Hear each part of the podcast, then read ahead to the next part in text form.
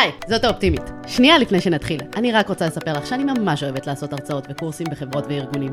אז אם בא לך שאני אגיע לעבודה שלך, אני מזמינה אותך ליצור איתי קשר. ועכשיו, בואו נדבר על כסף.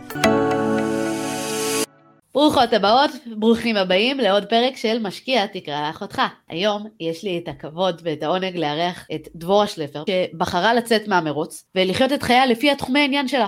היא הגיעה מתחומים של עיצוב ויצירה, ובשלוש שנים האחרונות היא החליטה לתת יותר דגש לחופש והשקעות, ולעשות רק מה שמעניין אותה, שזה טיולים וכתיבת בלוגים. הדבר שאני הכי אוהבת בסיפור של דבורה, זה הדרך שבה היא עשתה את זה, שיכול להיות רלוונטית להרבה מאוד מאיתנו, ובעיניי זה גם נותן זווית אחרת לגבי איך אפשר להגיע לחופש כלכלי, גם במציאות הזאת של ימינו. היי דבורה, תודה רבה שהצטרפת. היי, hey, תודה שהזמנת אותי. בשמחה, ואני אשמח שתספרי קצת על סיפור שלך, איך בכלל התחלת בעולם ההשקעות, מה גרם לך להתחיל אה, להיכנס לעולם ההשקעות? אוקיי, okay, אה, אז אה, בעיקרון לא נכנסתי לעולם ההשקעות בהתחלה, אלא יותר חיפשתי פשוט לקנות בית לעצמי, וכיוון שגם אני ובן זוגי באנו ממשפחות שלא היה להם לא היה להם לתת לנו, לתת לנו איזשהו בסיס כלכלי להתחיל איתו, והיינו די, אנחנו עם עצמנו. אז גרנו בזמנו במרכז, במרכז, במרכז הארץ כמו שכולם, בשכירות,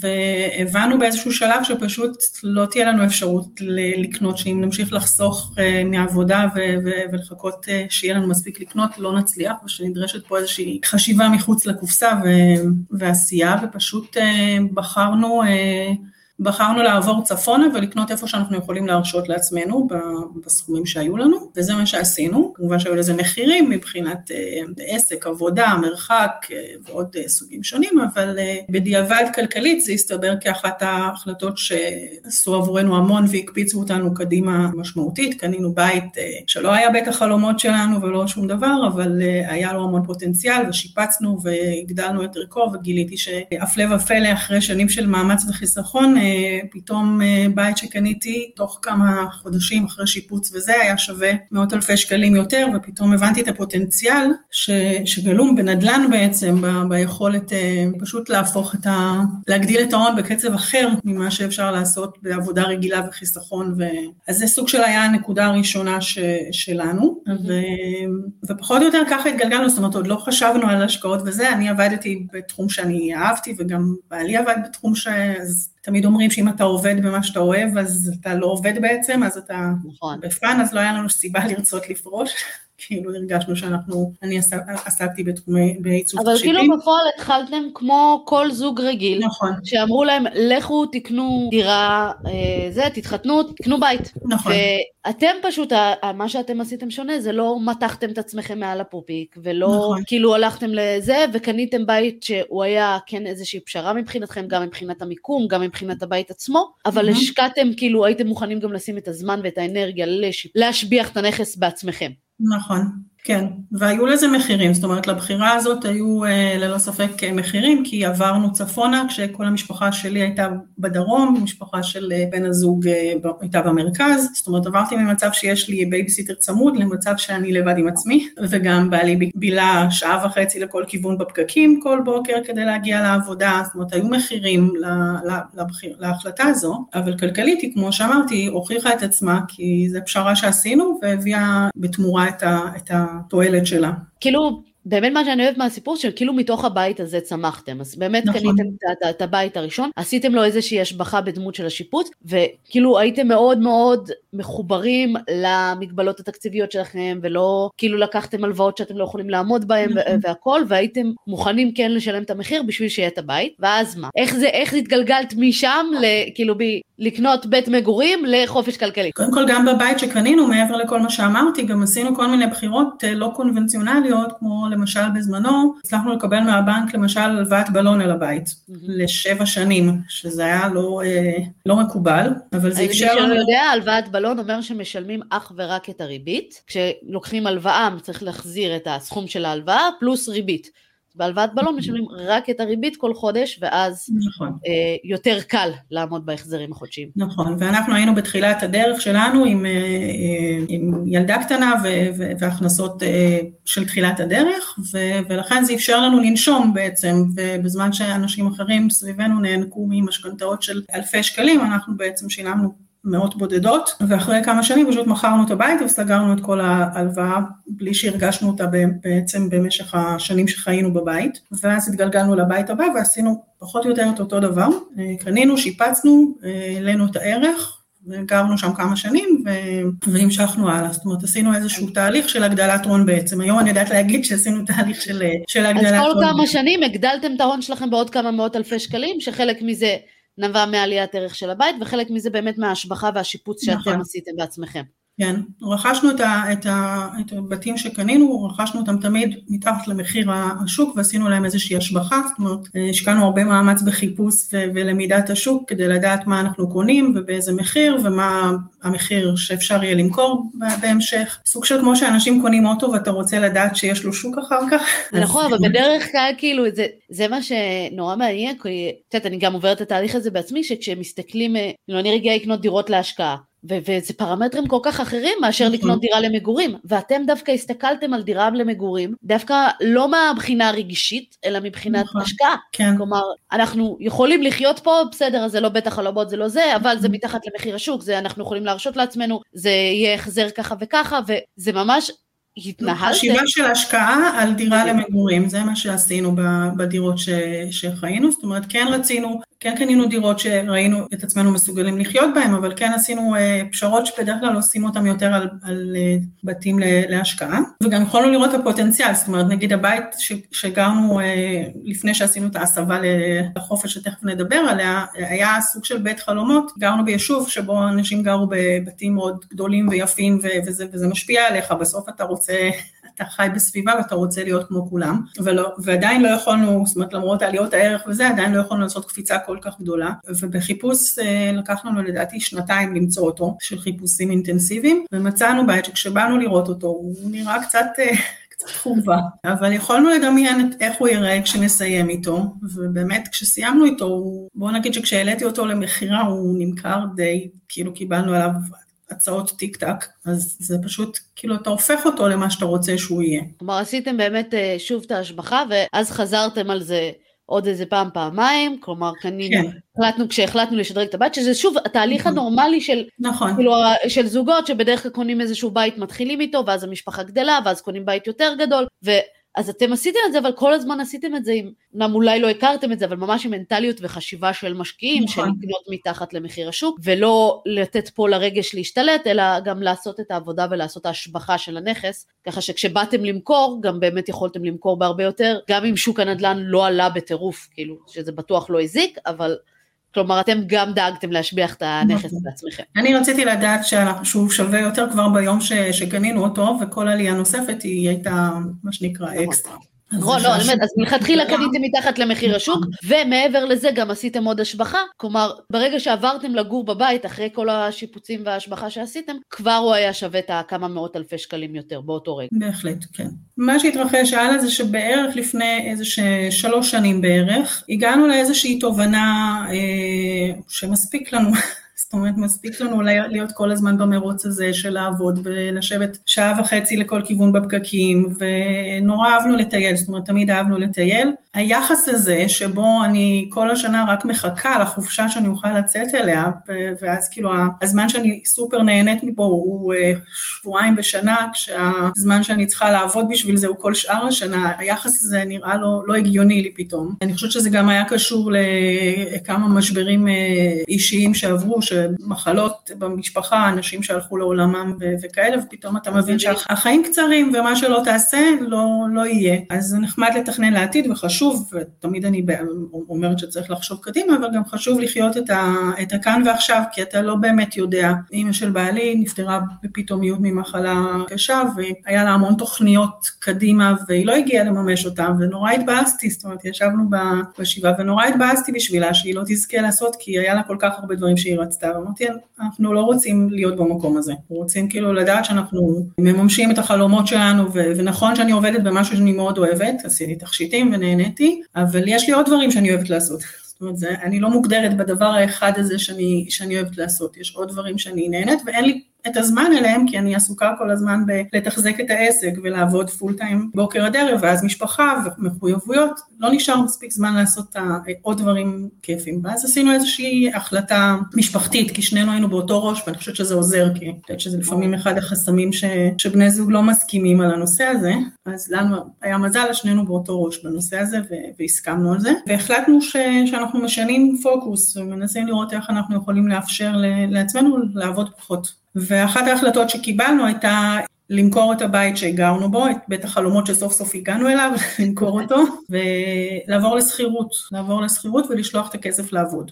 זה, זה השלב שבו עברנו מהגדלת הון למשקיעים מוכווני תזרים. זו החלטה שהיא גם, שוב, לא כל כך סטנדרטית, כלומר נכון. הגעתם לבית, בניתם אותו בדיוק כמו שאתם אוהבים, נכון. כמו שזה, ואז מכרתם אותו ברווח, הכל טוב, אבל עברתם, כאילו אמרתם סבבה, אנחנו עוברים לשכירות, עדיין יש ילדים כאילו שגרים בבית, זה לא שאתם uh, רק uh, זוג מבוגר ו- ויכולים uh, כאילו לעבור לאן שבא לכם, החלטתם כאילו לעבור זה, ואז אוקיי, עכשיו אתם גרים בשכירות, יש לכם שווי של בית, זה מאוד גדול שמכרתם, עכשיו מה? עכשיו אנחנו אה, עוברים ממצב של בית גדול עם משכנתה לזה שאנחנו גרים בשכירות, אז יש לנו את השכירות לשלם, וכל הכסף יושב ומחכה שנעשה איתו משהו. ואז התחלנו פשוט לבדוק אה, אפשרויות השקעה שיניבו לנו כסף, זאת אומרת המטרה שלנו, אני תמיד אומרת שיש שתי מטרות עיקריות שאתה יכול לכוון אליהן, אחת זה הגדלת הון, שזה סוג של עשינו בעשור לפני, באופן לא מודע אולי, אבל זה מה שעשינו, אה, והשנייה היא יצירת תזרים, שהרבה אנשים מכוונים את זה יותר לגיל הפנסיה, אני יודעת 60, 70, 80, לא יודעת מתי שאנשים מתכננים לפרוש, אה, ואנחנו החלטנו שאנחנו רוצים את זה עכשיו. אז, אה, אז אה, ההשקעות, ש, כל ההשקעות שחיפשנו להשקיע הן השקעות שמניבות לי תזרים. אז דבר ראשון השקענו בדירה להשקעה, כי אני חושבת שזה, אני מאמינה שצריך להיות בתוך שוק הנדל"ן בישראל, כי א', כי הוא אפיק נפלא שכבר הוכיח את עצמו מבחינתי. ויש לו הרבה הטבות מס, גם הכרת את התחום הזה, כבר עשית כמה עשרות, נכון. ידעת איך לעשות את זה כמו שצריך. נכון. אז... אז גם, גם הכרתי... החליטה ללכת על השקעות שעשינו בעבר וכבר הצליחו לנו. נכון, ואני גם מאמינה באמת שגם אם אני ארצה אי פעם לחזור לדירה בבעלות, אז חשוב להישאר בשוק, זאת אומרת חשוב שתישאר לי איזושהי אחיזה, כי אחרת השוק ממשיך להתקדם בלעדיי, ולא בטוח שאפיק אחר יתקדם באותו קצב. אני חושבת שלפחות לדירה אחת בישראל יש הרבה היגיון כלכלי, ויש את הפטור על המס, וכל ה... מימון, משכנתאות, הכל, כלומר יש הרבה אה, הטבות לדירה ראשונה. קנית את הדירה הזאת, אבל אז עדיין נכון. נשאר לך עודף. נכון, כי לא קנינו באותו, באותו סכום שמכרנו, קנינו בהרבה פחות, שזה גם משהו שהוא מאוד יפה, כי קנינו דירה שהיא אה, עולה הרבה פחות מהדירה שאני גרה בה, אבל ההפרש בשכירויות הוא זעום, היא מכסה כמעט במלואו את, את השכירות, כי יש, יש פער בין, אה, זאת אומרת, יש, ככל שהדירה יותר קטנה וזולה, האחוז שאתה מקבל עליה הוא יותר גבוה, אז אני יכולה היום לגור בבית שהוא הרבה יותר מאשר הבית שבאמת קניתי. בנדל"ן, בדרך כלל הדירות הקטנות נותנות תשואה יותר גבוהה מאשר הדירות נכון. הגדולות יותר. אז אני היום גרה בדירת גן נגיד, גדולה, ויש לי דירה רגילה בבניין, והיא מניבה לי כמעט את אותו סכום שאני משלמת על שכירות. אז, אז זה כבר כאילו הביא אותי להוצאה למגורים אפס, או כמעט אפס. זה מדהים. כן. אה, אבל יש עוד הוצאות בחיים חוץ ממגורים. נכון, נכון, אבל זה כבר, זו הוצאה אחת ההוצאות הגדולות הרי נכון. שיש, אז אם אתה מוריד אותה ל... זאת אומרת, לפני זה היה לי משכנתה ולא היה משהו שיאזן אותה חוץ ממשכורות, אז עכשיו כאילו עברנו... זה, זה גם נורא יפה כי זה גם מגדר את זה, זאת אומרת, אם עכשיו יש עלייה במחירי השכירות, אז יכול להיות ועד תוך כמה חודשים יכולה גם להעלות את השכירות נכון. אצל הדיירים שלך, נכון. כי זה באמת מגדר אותך כנגד הסיכון של מחירי הדיור. זה back to back. זה גם עוד יתרון לקנות נדל"ן בארץ, אם רוצים להישאר לגור בארץ. נכון. ואת שאר הכסף חיפשנו עוד השקעות, אז בחנתי הרבה מאוד אפיקים, ו- ונכנסנו לכמה מהם ש- שקסמו לנו יותר. והאמת היא שאני כל הזמן בודקת עוד אפיקים, זאת אומרת זה חלק ממה שאני עושה היום, זה אם וכאשר מתפנה לי כסף אז אני מחפשת עוד אפיקים ואני מאוד מאמינה בפיזור, אז למשל שקלתי בהתחלה דירה נוספת להשקעה, אבל אמרתי אני לא רוצה שכל הכסף יישב על אותו, על אותו כיוון, אז נכנסנו להשקעות אלטרנטיביות אה, בתשתיות וב multi family בארצות הברית. איך הגעת לדברים האלה? כי זה, זה דברים שהם, כלומר נורא הגיוני לי וברור לי למה הלכת ועשית השקעה ראשונה קודם כל בנדל"ן בארץ, הכרת, זה, זה הכי מובן מאליו, אבל מה זה השקעה בתשתיות? מה זה כאילו multi family? כמו, איך הגעת לשם? כי ברגע שהגענו להחלטה הזאת ש, שזה מה שאנחנו עושים, אז אני פחות או יותר העברתי את כל הפוקוס שלי לנושא הזה, זאת אומרת עבדתי בזה. ישבתי ולמדתי וקראתי המון חומר וראיתי אה, פודקאסטים ו, ו, ושמעתי הרצאות של, של מומחים בתחומים שונים וניסיתי לאט לאט לסנן לי מה מדבר אליי ומה פחות מדבר אליי. הסתכלתי על uh, הלוואות חברתיות. Uh, ואחרי שחקרתי את זה קצת יותר לעומק, הגעתי למסקנה שזה פחות מתאים לי, אז עצרתי ועברתי לנושא אחר. כל נושא שעניין אותי, פשוט התעמקתי, אה, נכנסתי בו לעומקו וחקרתי אותו כמה שיותר אה, לעומק. שאלתי שאלות, נכנסתי, קראתי, כל מה שאפשר ללמוד עליו. ולגבי השקעות, אז פשוט נפגשנו עם כל מיני יועצי השקעות, עם בתי השקעות, שמענו מה יש להם להציע, לקחנו את המידע שהם נתנו לנו וישבנו לחקור אותו ממקום, מכיוון אחר, כי אני לא אוהבת לקבל מידע גורם אחד ו... ולקחת אותו כ... שזה מאוד זה... חשובה, במיוחד כשהגורם האחד הזה זה בדרך כלל הגורם שמוכר לך את ההשקעה, כן. נכון, אז אם הוא הציע לי, מול, נגיד הוא הציע לי מולטי פמילי, אז אמרתי אוקיי, ואז הלכתי לחקור, ביררתי על החברה שבונה את זה, הגעתי לחוות דעת של אנשים שקנו שם דברים בעבר, או אנשים שגרים במתחם, הלכתי, לראות, עשיתי סיור וירטואלי במקום כדי לראות אותו, כי לא, אין לי ויזה לארה"ב כרגע, כדי לנסוע, גם היה תקופת הקורונה, גם אי אפשר היה לנסוע לשום מקום. אז עשיתי כאילו חקירה כמה ש... כל מה שיכולתי לברר, וכשהגעתי לפגישה השנייה עם, ה... אה, עם הבחור מההשקעה של המולטי פמילי, אז התחלתי לתת לו כל מיני עובדות שהוא אומר לי, אוקיי, מאיפה הבאת את זה? חשוב להגיע ושיראו שאתה מבין מה, מה שאתה שואל, כי אז גם מתייחסים אליך בהתאם. וזהו, והיו השקעות שהציעו לנו, והן נגיד היו מוכוונות יותר לכיוון של אה, הגדלת אה, תזרים עתידי, וזה פחות התאים לנו למשל. אז חיפשתי... וזה משהו שהוא מאוד חשוב, הדיוק הזה. כי mm-hmm. כבר יצא לי לשבת אה, לא מזמן עם מישהי שהיא לקראת גיל הפנסיה, והיה לה הון, והיא רצתה להשתמש בו, וכאילו הלכה לכל מיני יועצים, וזה אמר לה תשימי פה, תשימי פה, תשימי פה, ואני מסתכלת, וכל הגדל, ההשקעות שלה היו במודלים של הגדלת הון. אמרתי לה, אבל, נכון. אבל את, את, את, כאילו, את אומרת לי שאת רוצה תזרים, אז למה, למה עשית את זה? וההבחנה הזאת היא המאוד מדויקת שלך, שאת באת ואמרת, אותי מעניין רק תזרים כרגע, סבבה שיש לי עכשיו מיליון ועוד אה, אה, חמש שנים אה, יכולים להפוך לי את זה לשתי מיליון, כל נכון. טוב, אותי יותר מעניין לקבל איקס כסף כל חודש ושעדיין יישאר לי המיליון הזה. נכון, ו... וזה אחד הדברים ש, שאני, הרבה פעמים אני כותבת או נמצאת בכל מיני קבוצות כלכליות, ו, וזה נושא שעולה שם הרבה, ותמיד ממליצים לאנשים עצות קופי פייסט כאלה, תמיד תמנף, תמיד אה, זה, וזה... כן, תשימו הכל בקופת גמל להשקעה, אני מתה על זה. כן, תמיד יש את העצות האלה של תמיד ואף פעם, שאני אני, אני תמיד אומרת, זה תלוי מה המטרה. זאת אומרת, קודם כל תבין מה המטרה, ולפי המטרה אתה יכול לדעת האם מה שאתה שוקל הוא מתאים למטרה שלך או לא. זאת אומרת, אם אני רציתי דירה שתניב לי תזרים חודשי שיכסה לי את השכירות, אז לא היה הגיוני לקחת את המקסימום משכנתה שאני יכולה לקבל עליה. זה לא משנה באיזה תנאים, וזה לא משנה שזה יגדיל לי את ההון בקצב יותר מהיר, אני כרגע לא חיפשתי להגדיל את ההון, זה בכל מקרה גדל, כי בכל מקרה ההשקעה הייתה השקעה טובה וזה גדל, אם זה היה גדל יותר, יכול להיות, אבל הייתי צריכה לשלם כל חודש כסף ולא יכולה לחיות כמו שאני חיה כרגע. וזה זה, זה באמת הבחנה שכאילו, שוב, כאילו חשוב לי להדגיש, ואני מדגישה את זה הרבה פעמים גם בפרקים בפודקאסט, וזה כך מדהים אותי שאת גם יישמת את זה בצורה מאוד מאוד אה, אינטואיטיבית, אני יודעת מה אני רוצה, אני יודעת מה אני מחפשת. עד עכשיו במשך שנים התמקדתי בהגדלת הון. ואת התמקדת כל פעם לקחת דירה מתחת למחיר השוק, השבחת אותה והעלית את השווי שלה, זה היה הגדלת הון. ואז אחרי נכון. כמה שנים המשכת לעשות את זה שוב ושוב. זאת אומרת, עשיתי את ההון שלי, עכשיו אני רוצה לחיות ממנו. עוד משהו שחשוב בהקשר הזה, ואולי זה אה, קשור אה, חד חד ערכי עם, עם מה שאמרת עכשיו, שזה עוד משהו שעשינו זה לדעת מה מספיק לי. זאת אומרת, כל הזמן אומרים לי, אבל למה שלא תעשי יותר? למה שלא ת, תעשו עוד ועוד? ואני לא רוצה עוד, אני רוצה מספיק. זאת אומרת, יש לי את הסגנון חיים שאני בוחרת לחיות בו, ויש לי את המספר, את המספר, הסכום שמספיק לי כדי לחיות את החיים ש, שטוב לי בהם, שכיף לי בהם. אני לא צריכה, אני חושבת שהרבה פעמים חושבים שחופש כלכלי אומר להיות מיליונר, אה, טוב מיליונרים כולנו, כל מי שיש לו דירה הוא מיליונר, אז, אז נגיד לא, אבל להיות כאילו עם אין ספור כסף לאכול קוויאר לארוחת בוקר ולא יודעת, ולקנות כל דבר שיעלה על דעתך, וזה ממש לא זה. זאת אומרת, אני לא, זה לא חסר לי, אני לא צריכה ג'יפ נוצץ בחנייה וזה לא עושה אותי מאושרת, זאת אומרת, אותי עושה מאושרת לטייל הרבה, אז אם אני יכולה לחיות חיים שמאפשרים לי לנסוע כל חודש, חודשיים לטיול או יותר, סבבה לי, זאת אומרת, לי, לי זה טוב.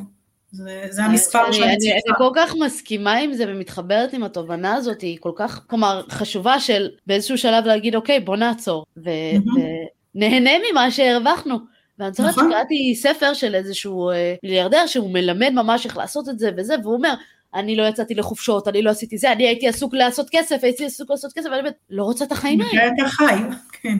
כאילו, אז בשביל מה? אוקיי, אז עכשיו יש לך מלא כסף ומה? מה עם המשפחה שלך, מה עם הילדים, מה עם הזה, מה, מה, מה, כאילו, ואתה מסתכל על כל השנות החיים שהיו לך, ואני ממש בסדר עם זה שיהיה לי פחות, אבל נהניתי, נכון.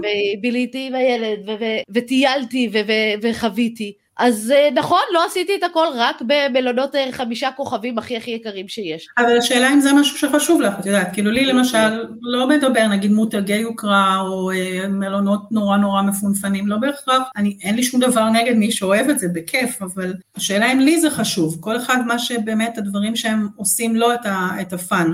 ואם מישהו זה מה שחשוב לו והוא מעדיף לעשות טיול אחד בשנה, אבל לעשות אותו במלון חמישה כוכבים דלוקס עם כל ה... זה סבבה, אבל אם זה לא משהו שבאמת חשוב לך, אז אתה יכול לוותר על זה ואתה לא מרגיש שזה ויתור בכלל. אני, אני חושבת שבאמת הנקודה החשובה היא באמת למצוא את האיזון שהוא נכון לנו, ואולי גם אם רוצים אז להמשיך לא בשלב שהגעתי, נגיד אם אני צריכה, נניח, 15 אלף שקל כדי, בחודש כדי לחיות את החיים שלי, והגעתי ל-15 אלף, אז אפילו להמשיך עד שיש לי 16-17 אלף, ואז יש לי עוד אלפיים שממשיכים כל הזמן להגדיל וכל הזמן ממשיכים לעבוד עבורי, אבל אני לא צריכה לה, להמשיך להתאמץ כאילו מעבר. ואת היום בחיים שלך, כאילו את אומרת אוקיי עשיתי את ההשקעות האלה, עשיתי את ההשקעות האלה והיום יש לי את התזרים שנותן לי איקס כסף בחודש, שזה מספיק לי ואני, את יודעת, עוקבת אחרייך בפייסבוק ואת כל יומיים בערך חוזרת מטיסה אחרת בחו"ל ואני כולי כזה, איך בא לי גם, זה פשוט כל כך לא הזמן המתאים בשבילי כרגע, אבל לא חושבת שיעלו אותי על מטוס אפילו עכשיו, אבל... עכשיו ספציפית לא. אז באמת, אני, אני, אני חיה את החיים, אני נהנית, אבל את עדיין עובדת. שוב, אני עובדת היום, אבל אני עובדת אני לא תלויה בעבודה הזאת אה, בפול טיים, ולכן אני עובדת במה שמתאים לי וכמה שמתאים לי. זאת אומרת, נגיד אם היה לי עסק של תכשיטים, היה לי כל השנים, והייתי עובדת בו כל יום, כל היום. זאת אומרת, אה, כל הימים, לפעמים גם שישי שבת, כי אתה עצמאי, אין לך שישי שבת או חגים או כלום, הייתי, גם אם היינו נוסעים, הייתי מטפלת בנושאים שקשורים לעסק וזה. וחלק מה, מהדברים שעשיתי היה גם להוריד הילוך וגם לשנות את, ה, את מה אני עושה בעסק. למשל, אה, היה ליין שנמאס לי ממנו, אז פשוט זרקתי אותו לפח והתחלתי מחדש. אמרתי, אני רוצה לעשות תכשיטים שאני נהנית לעשות אותם. אז זה משהו שלא יכולתי להרשות לעצמי לעשות, אם לא היה לי איזשהו רשת ביטחון של דברים אחרים שאני, ש, שמגבים אותי. אז זה נתן לי את החופש פשוט ליצור רק מה שאני נהנית לעשות. וגם הפכתי, אמרתי, אוקיי, אני נהנית מהעבודה, אבל מה שגורם לי פחות ליהנות מהעסק, זה שזה, שזה אינטנסיבי, שאני צריכה כל הזמן לעבוד בזה. זאת אומרת, לא, אם קמתי בבוקר ואני רוצה לא רוצה, יש עבודה לעשות. יש לקוחות שמחכים להזמנות שלהם, ואז עשיתי סוג של פסיביזציה לעסק שלי. שזה גם מדהים. פשוט אמרתי, אוקיי, איך אני עושה שאני אוכל לעבוד בו, אבל פחות. רוב האנשים שזה גם מה שאני כל כך אוהבת בסיפור שלך, שרוב האנשים שאני מדברת איתם מגיעים מעולמות ההייטק, כמוני, ואז הרוויחו הרבה, חסכו הרבה, וזה היה נורא נורא קל, והסיפור שלך הוא דווקא הרבה יותר עממי, וזאת אומרת, אני גם לקחתי עסק שהוא של תכשיטים, שזה לא זה, ושזה גם הרבה עבודה פיזית, והפכתי אותו נכון. למשהו שהוא יותר פסיבי, שזה נכון. מאוד uh, לא אינטואיטיבי, אז בואי תספרי קצת איך עשית את זה. אז אני uh, לפני זה מכרתי, היה לי uh, גם אתר משלי וגם uh, מכרתי דרך אתר שנקרא אצי, לא יודעת אם כולם מכירים, שזה אתר של עבודות יד, ודרך אמזון. הייתי מקבלת הזמנות או מכינה אותן, שולחת ללקוחות, וזה דרש לקוחות מזמינים כל הזמן וזה אונליין, אז זה יכול להיות בכל שעות היום, כל הימים, אין, אין, אין הפוגה, מחויב לשלוח תוך זמן קצוב כדי לשמור על שירות לקוחות uh, טוב, אז זה פחות התאים לי, אז מה שעשיתי זה סגרתי את ה, גם את האתר העצמאי שלי וגם את, את האתר באצי והשארתי רק את אמזון, ולאמזון יש מחסנים, ואמזון מאפשרים לשלוח סחורה למחסנים, ומאותו רגע הם בעצם מטפלים בכל השילוח וטיפול בלקוחות ו- והכל, אז אני פשוט שולחת להם היום ארגז פעם בחודש, חודשיים, עם כמות סחורה שאני יודעת שתספיק לפי קצב המכירות, ומאותו רגע אה, הם מטפלים בהכל. זה מעולה, כלומר באת ואמרת, אוקיי, אז מקסימום לא יוכלו לקנות כי יהיה כתוב חסר במלאי. אז זה לא... כן, ואם אני מתכננת נכון את ה... אם אני עושה תכנון מלאי מספיק נכון, אז גם זה לא קורה. זאת אומרת, אני פשוט שולחת כמות שאני יודעת... נכון, אבל באמת זה המקרה הכי גרוע, זה לא שמישהו כן, מזמין באותו רגע, מחכה לזה, ואז נכון. נותן לך ביקורת גרועה של אה, זה. זה כן לא, מכריח אותך לעשות. לא, אם נכנס, אם נגמר, זה דורש תכנון מלאי יותר קדימה, אני במקום לתכנן אה, רק אה, כמה שבועות קדימה, אז אני מתכננת כמה חודשים קדימה, ואז אני פשוט יכולה להרשות לעצמי, אבל לעבוד כמה ימים פעם בחודש, או אפילו לפעמים פעם בחודשיים, אני עובדת יומיים שלושה רצוף, מכינה ארגז של פריטים, שולחת, ועולה על טיסה כמו שאת אומרת. כן, טוב, ואז כאילו את אומרת, אז אני עובדת איזה חודש, מייצרת את התכשיטים, טיילת, והעסק כאילו ממשיך אה, זה, נכון. ובסוף, כלומר, זה משהו שאת אוהבת לעשות, זה משהו שאת רוצית. זהו, זה, זה, זה הסיבה שאני משאירה את זה, כי אה, אחרת לא הייתי, זאת אומרת, כשעשינו את החשיבה הזאת והסתכלתי על העסק שלי של התכשיטים, אז אמרתי, אוקיי, למה אני כבר לא רוצה לעבוד בו כמו שרציתי בעבר? והסיבות היו, אה, כמו שאמרתי, גם שהגעתי לאיזשהו מקום שאתה כבר מכין תכשיטים שאנשים רוצים, וכבר אתה נמאס לך מהם, אבל אבל uh, אתה לא יכול להפסיק דברים ש... שהם פופולריים ומכניסים כסף. אבל את יכולה זה... להחליט שבא לך. אבל ברגע שעשינו את השינוי הזה, אז אמרתי, אוקיי, אני רוצה ליצור מה שעושה לי כיף, מה שאני נהנית מהיצירה שלו, מה שמתאים לי, מה שכיף לי. אז שיניתי את הליין, והיום אני עושה דברים שאני אוהבת ואפילו משתמשת בעצמי, ולעבוד פחות, להיות פחות מחויבת לתל, לזה. אם אני עובדת כל יום, כל יום, אז באיזשהו שלב אתה מרגיש כמו פועל כזה, שאתה רק נכון. עובד עם הפטיש ועד שמתאבנת לך היד. ועכשיו אני עושה את זה פעם בחודש, או פעם... ממש בנית את העסק בצורה שהוא כן, יעבוד עבורך. וזה בשביל הכיף שלך, ואת יכולה לעשות את זה בקצב שלך, שזה מדהים בעיניי, כי את יודעת, גם אחד הדברים שכל הזמן שואלים אותי, אומרים, וואלה, את אומרת שאת פרשת, את אומרת שיש לך הכנסות, יש לך זה, למה את ממשיכה לעבוד? כאילו, יש לי, אני צעירה, ויש לי תשוקה, ויש לי דברים שאני רוצה לעשות, נכון. כמו הפודקאסט הזה למשל, שהם נורא חשובים לי להוציא אוויר לעולם, ואני נורא אוהבת להרצות, ולהיות על במות, וזה, מבחינתי, כאילו, לשבת כל היום ולהיות עקרת בית, אני, אני, אני אתאבד, כלומר, זה ממש יעשה לי רע. החופש הזה, כל הזמן לבחור מה אני רוצה לעשות, וזה, כלומר, זה הדבר, זה לא, לא לעבוד יותר לעולם, נכון. זה איך למלא את היום שלי. אבל זה יכול לקרות, גם את למשל, יכולת להחליט שאת טסה למקסיקו כמו שנסעתם לכמה חודשים, ו... ופשוט לעשות את זה, את לא, לא היית צריכה לתת דין וחשבון לאף אחד או לבקש רשות, וזה זה, זה המהות של החופש בסוף. לא על לא לעשות שום דבר, אלא לעשות מה שאתה רוצה. נכון, זה, זה, זה, באמת החלק הקריטי, כלומר באמת, ואז נתקלים באמת בשאלה של מה אני רוצה לעשות כל יום, כי ברגע שאין את הצורך להתפרנס, פתאום מתמודדים עם דילמה יותר קשה של, אוקיי, אז מה בא לי באמת? האמת שאין לי בעיה, לי להמשיך לייצר יותר מדי רעיונות. יש כן. יותר מדי רעיונות ודברים שבא לי, אז אני לא חושבת שאני היום עושה פחות, אה, שאני עובדת פחות אה, ממה שעבדתי קודם, אבל אני כן, זאת אומרת, אני יכולה לקום נגיד אתמול בבוקר, גם לא והתחשב גם ללכת לארוחת בוקר, אז פשוט הלכנו לארוחת בוקר. אתה לא, לא מחויב דווקא היום, אין לך איזשהו דין וחשבון לתת, ואני גם יכולה לגוון, זאת אומרת, היום בא לי לעשות תכשיטים, אז אני יושבת ועושה תכשיטים, היום בא לי לכתוב אה, בלוג אה, על הטיול האחרון שעשינו, אז זה מה שאני עושה. יש לי איזשהו רעיון לבלוג הפיננסי שלי, אז אני כותבת. אני בא לי לעשות משהו אחר לגמרי, נגיד ללמוד איזשהו קורס, או משהו ש, ש, שפתח את, אה, לי את היכולת לבחור, ויש כל כך הרבה דברים, זה תמיד מדהים אותי שאנשים אומרים, מה אני אעשה אם אני אפרוש? ואני אומרת, פרש, גם אם פרשתי יש יותר דברים ממה שאני אספיק, כאילו יש כל כך הרבה דברים לעשות. לא, אני איתך, אני, את יודעת, אני כאילו מוצאת עצמי כל הזמן חוזרת לעשייה של העבודה, כי, כי אני רוצה לעשות את זה. ו- כן. ו- ועכשיו הייתי צריכה כאילו לעשות uh, הפסקה מהיצירה, כי אני כאילו בהיריון והרבה יותר קשה לי, ולא בא לי להסתובב ולתת אה, את ההרצאות וזה, אז ישבתי וכתבתי ספר. וזה זה כאילו, ויכולתי להרשות לעצמי את ההפוגה הזאתי, ולא להמשיך לעבוד בזה, כי זה באמת מתוך מקום של מה שמתחשק לי, ומה שבא לי, ומה שלי בא לתת לו את הסדר העדיפויות כרגע, וזה בעיניי מדהים. רוצה לשאול אותך, כאילו לחזור חזרה לסיפור שלך okay. אוקיי. ולשאול, שכחתי מקודם, מהרגע שהחלטת, או כאילו שמכרתם את הדירה, קיבלתם את הכסף וזה, כמה זמן עבר עד שהגעת למצב שבו כאילו יש לך כבר מספיק אה, תזרים אה, של הכנסות, כמה, זה כי, אני, כי זה גם התהליך של לעשות אלוקציה לכסף ולפזר mm-hmm. את הסיכונים ולמצוא את ההשקעות המתאימות, גם זה לוקח לא מעט זמן, כאילו גם נכון. אם יש לך את ההון הראשוני. נכון, זה לוקח זמן וגם חשוב להגיד שיש אה, השקעות שאתה לא מקבל מהן את הכסף במיידי, זאת אומרת היה השקעות שעשינו שלקח אה, חצי שנה או אפילו שנה עד שהתחלנו באמת לראות מהן זה, אני חושבת שלקח בין שנתיים בערך. משהו כמו שנתיים, שנתיים וחצי. אוקיי, יש נקודה שהיא באמת מאוד חשובה בעיניי, השקעתם המון בלהגדיל את ההון, זה בסדר, אבל ברגע שאתם אה, מחליטים לעשות את ההסבה הזאת למשהו שהוא תזרימי, לוקח זמן להתחיל לגלגל את כל התהליך הזה ולראות, ואז, כלומר, קיבלתם את ההחלטה, מכרתם את הבית, עברתם mm-hmm. לגור בדירה בשכירות, המשכתם לעבוד ו- ולהיות תלויים בעבודה למשך עוד שנתיים, עד ש... עשיתם את כל ההשקעות ועשיתם את כל... זה היה הדרגתי, זאת אומרת במינון כן. שונה כל פעם, הורדנו במינונים, אה, וגם היום את יודעת, אני לא אגיד שאנחנו לא עושים היום שום דבר, זאת אומרת אנחנו עדיין ממשיכים לעבוד ואנחנו עדיין כל הזמן בוחנים עוד אופציות אה, אה, ליצירת השקעות ותזרימים, זאת אומרת זה תהליך שהוא, זה תמיד גורם לאנשים להגיד, אה אוקיי, אז אם ככה זה לא פסיבי אף פעם, בסדר, אנחנו... זה זה שאתם ממשיכים לעבוד, כלומר אם החלטתם, ושוב סתם נטפלתי על המספר של 15 בחודש, אבל החלטתם שאתם צריכים 15 בחודש כדי לחיות ואתם מקבלים תזרים מהשקעות של 15 בחודש ואתם מרוויחים עוד 10 נניח מהעבודות שלכם.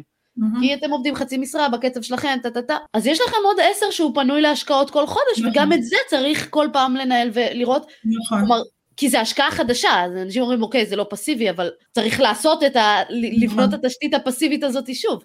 בכל השקעה שהיא חדשה יש את הזמן של הלמידה, שלה לחקור אה, את הנושא, בהנחה שזה לא משהו ש, שאתה כבר בקיא, ותמיד, גם, גם אם אתה מכיר זה, תמיד יש את, ה, את השלב של הלמידה והלחקור ולבדוק את הנושא לעומק, את השלב שאתה עושה, ואז גם את השלב ש, שלוקח לה, להשקעה להתחיל לעבוד, זאת אומרת, אם קניתי דירה, אז נגיד אה, קנינו אותה והיא הוזכרה והיא הניבה פחות או יותר, חוץ מהשלב חקירה, אז לא היה באמת הרבה פער בין המועד שקנינו אותה למועד שהתחלנו לקבל ממנה את ההכנסה, אבל אה, אם אני קונה נכנסנו להשקעה ב multi family, אז לקח שלושה, חמישה חודשים עד שקיבלנו את התשלום הראשון, עד שהם סיימו לקנות ול, ול, ול, ולעשות את כל התהליך. זה, למי שלא מכיר את הסגנון השקעה של multi family, זה בעצם אה, השקעה במקבץ של אה, דירות להשקעה, שיש להם בעלים אחד, כל הדירות הן מושכרות, ואז בדרך כלל עושים איזשהו תהליך של השבחה לדירות הללו, אבל משכירים ואז נכנסים כמעין בעלים חלקי במקבץ דירות, או בוא נקרא לזה בניין, שיהיה יותר קל אה, אה, להבין את הקונספט, ואז אנחנו בעלים חלקי של בניין, שבניין דירות שהן כולן מושכרות. זה סגנון השקעה שהוא מאוד אה, נפוץ ב- ב- בארצות הברית, הוא גם מניב תזרים והכל נוח, אבל את גם משקיעה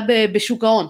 נכון. זה מניות אה, דיבידנד, אז בואי תספרי קצת נכנסת לתחום הזה, ולמה פתאום החלטת לעבור פתאום מנדל"ן, שהיה לך נורא טוב ויפה שם, והחלטת פתאום לחקור את אה, שוק ההון. לא, התחלתי, לא החלטתי לעבור, כמו שאמרתי, אני מאמינה מאוד גדולה בפיזור ובלבדוק, אה, כי אני חושבת שלכל אפיק יש יתרונות וחסרונות, ואם אני מתפזרת אז אני גם מגנה על עצמי מסיכונים, וגם אני יכולה לנצל יותר טוב את היתרונות והחסרונות של כל אפיק. נכנסתי לשוק ההון, עשיתי, קודם כל אני באה מרקע, זאת אומרת לא הזכרנו את זה, אבל אני למדתי אה, מנהל עסקים ועבדתי ככלכלנית ואנליסטית לפני שמיציתי את האירוע ופתחתי עסק לתכשיטים, אז אה, סוג של זה איזושהי סגירת מעגל שחזרתי לכיוון. פשוט התחלתי ללמוד קצת את הנושא והתחלתי בהתחלה אה, מלהשקיע במסחר.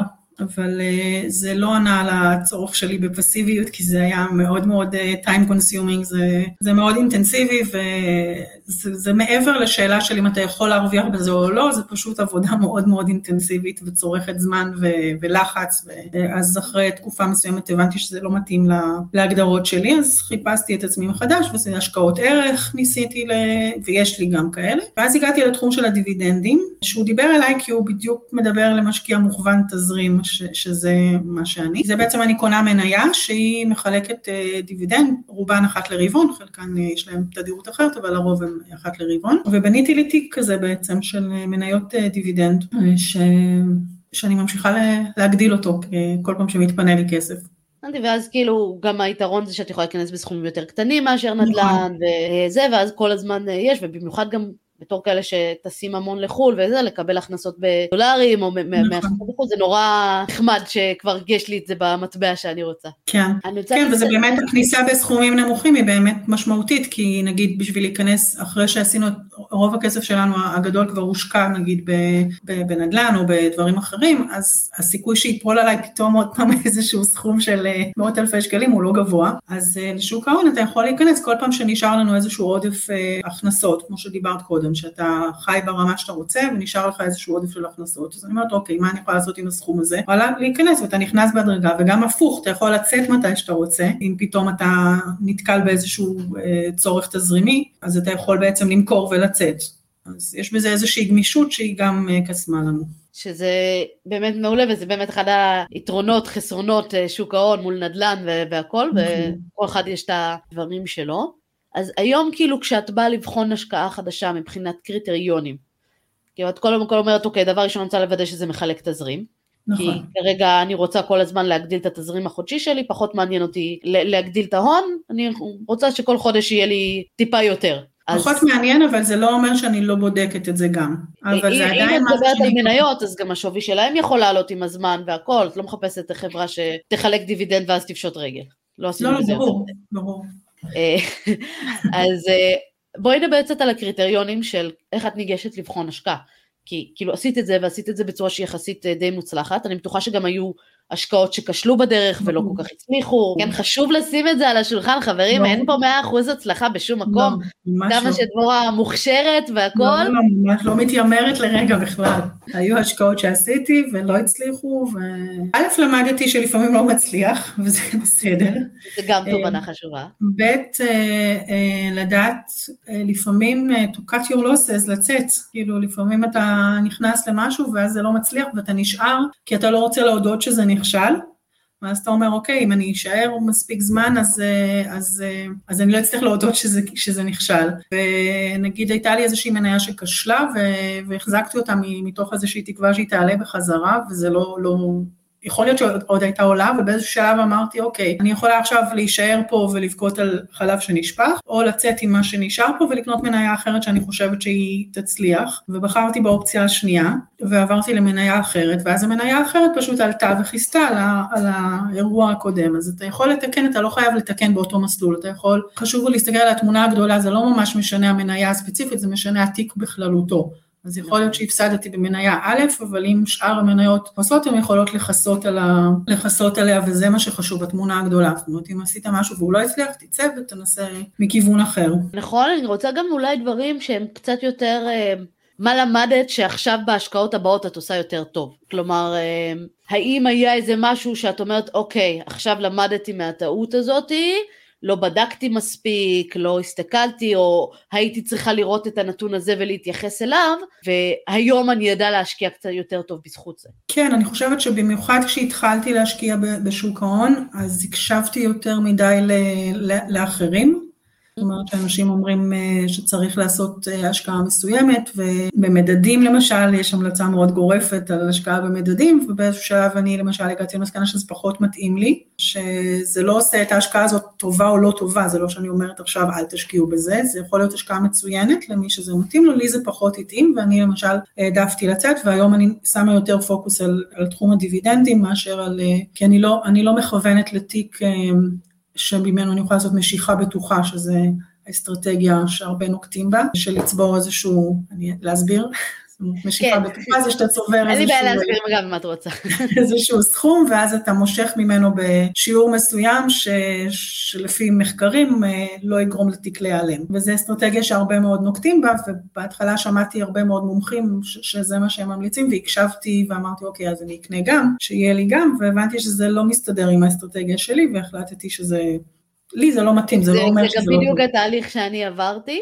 כלומר עדיין יש לי השקעות במדדים שאני מתייחסת אליהם בקטע של יותר הגדלת הון, אבל כלומר אני רציתי להיות מסוגלת אה, מה שנקרא לאכול את העוגה ולהשאיר אותה שלמה, כמו שאני קונה דירה להשקעה ואני מצפה שהיא גם תעלה בערך וגם תיתן לי את השכירות. אני רוצה את זה גם במניה ולא לא יכולתי להתחבר למקום הזה של למחור, כאילו להגיע לאיזה סכום מסוים ואז למכור כל פעם חלק מהתיק, ידעתי שאני לא אעשה את זה אם אני אצטרך נכון. למכור כל פעם, ואז כאילו, אז אני לא אגיע למטרה שלי אה, אה, לעולם.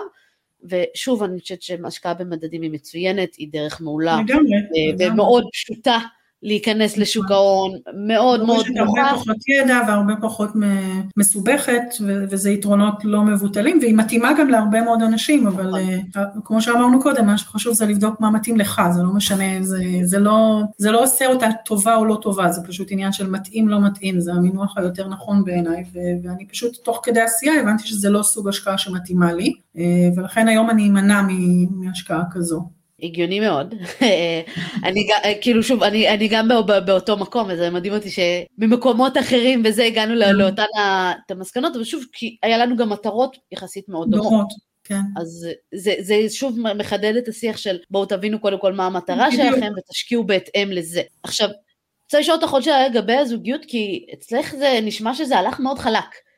כלומר, אה, כן. של שניכם הייתם באותו ראש, וזה, לי זה ממש לא הייתה החוויה ככה. אוקיי.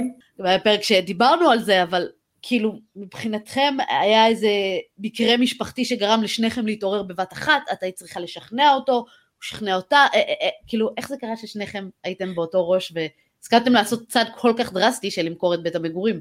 האמת שזה ממש, כאילו באמת לא היה לנו, אה, באמת היינו באותו ראש וזה לא היה אה, מחלוקת אה, על הנושא הזה.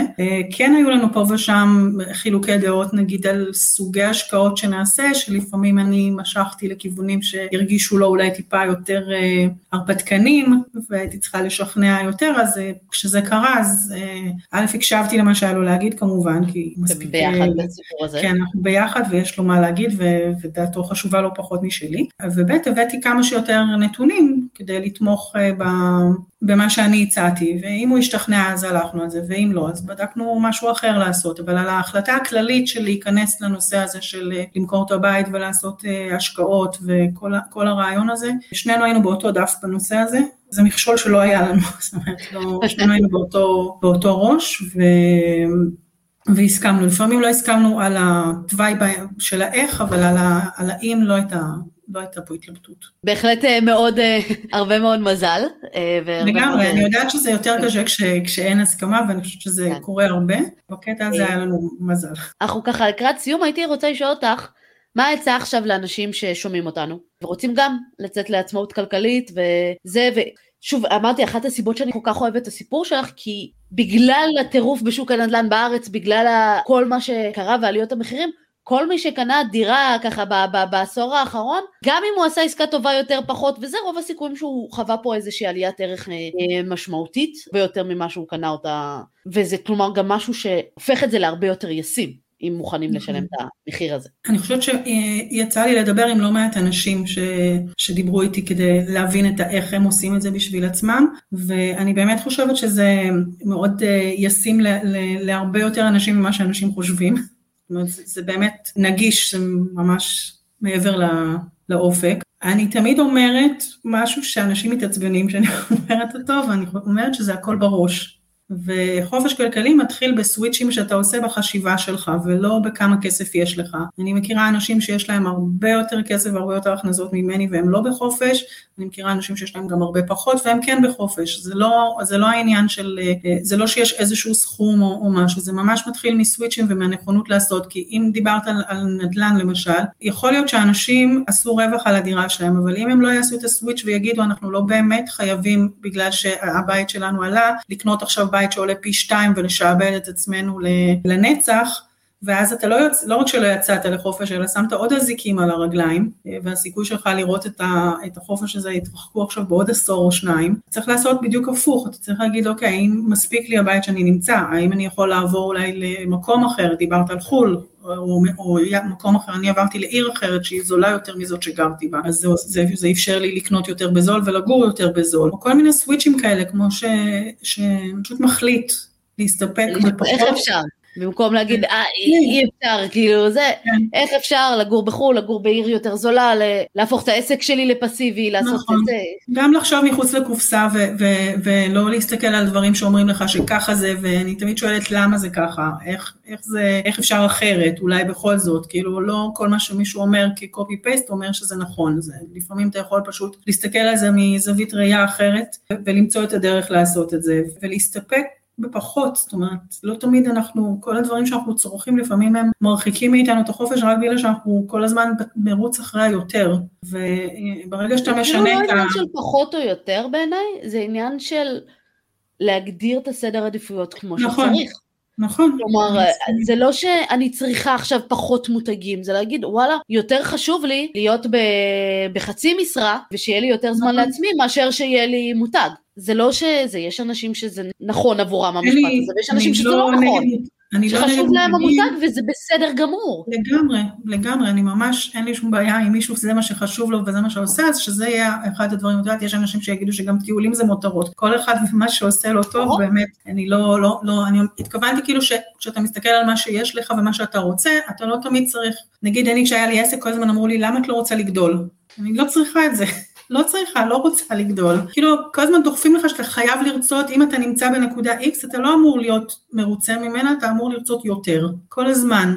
כאילו, אם אתה לא רוצה יותר, כאילו משהו לא בסדר אצלך. באמת, תרצה את הדברים שאתה רוצה, לא בגלל שאתה אמור לרצות יותר. תגיד מה עושה אותך מאושר, ו- ו- ותשיג את זה. כן, האמת שהייתה לי בדיוק אה, לא מזמן שיחה עם מישהי שעשיתי לה כאילו ייעוץ, והיא אמרה, כן, עשיתי פה הלוואה, עשיתי פה זה, קניתי כאילו שטח והקמתי עליו צימרים והקמתי זה, וזה, וכאילו עכשיו אני בהחזר הלוואות ויאללה, איפה עושים את העסקה הבאה? ואני מבינה מהקול שלה שהיא לא רוצה עכשיו לחפש עוד עסקת נדל"ן הבאה, והיא לא רוצה זה, שאתה מה את באמת רוצה? היא אומרת, אני רוצה טיול עם הילדים, אני רוצה טיול עם המשפחה וזה, אז אמרתי לה, אוקיי, יש לך החזרי הלוואות שעכשיו אה, אה, כאילו זה, יש לך נכסי נדל"ן שעובדים בשבילך, כאילו את שמה הרבה מאוד כסף בצד כל חודש כדי לשלם את ההלוואות וזה, וזה עובד, והנדל"ן עובד, הוא מכסה את עצמו, תני לו לעבוד, כל החסכונות וכל המאמצים שלך כרגע, שימי לטובת חופשה וטיול עם הילדים, כאילו הילדים שלך כבר גדלים, נכון, הם לא יהיו. זמן שלא חוזר. בדיוק, הזמן הזה לא יחזור, מה עכשיו תקני עוד נכס ועוד זה בשביל מה? גם לדעת מתי מספיק זה מספיק, נכון, אה, לדעת מתי... זו נקודה מאוד מאוד חשובה. זה הנקודה העיקרית שאני חושבת שהיא עושה את ההבדל בין להגיע או לא להגיע. זאת אומרת, אם אתה יודע מה, מה עושה אותך מאושר, ואתה יודע לעצור כשהגעת לשם, ולא ברגע שהגעת לשם אתה אומר, אוקיי, אז אני אציב לי עוד יעד יותר גבוה, כי אני לא אשאר פה. כאילו, אתה חייב לרצות משהו אחר. אז אתה כל הזמן במרוץ. אם אתה לא רוצה להיות במרוץ, תפסיק לרוץ.